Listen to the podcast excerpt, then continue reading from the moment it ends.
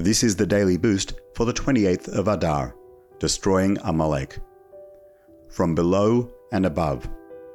From the Talmud Sanhedrin 97b, Rabbi Eliezer taught, If Israel repents, they will be redeemed.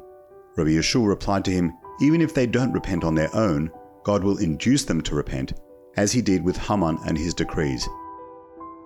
It is disputed in the Talmud whether Mashiach's coming depends on our initiation or if God will force us into bringing the redemption.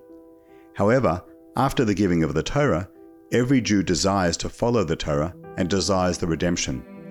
Therefore, even if God initiates the process, we will still be acting with complete sincerity.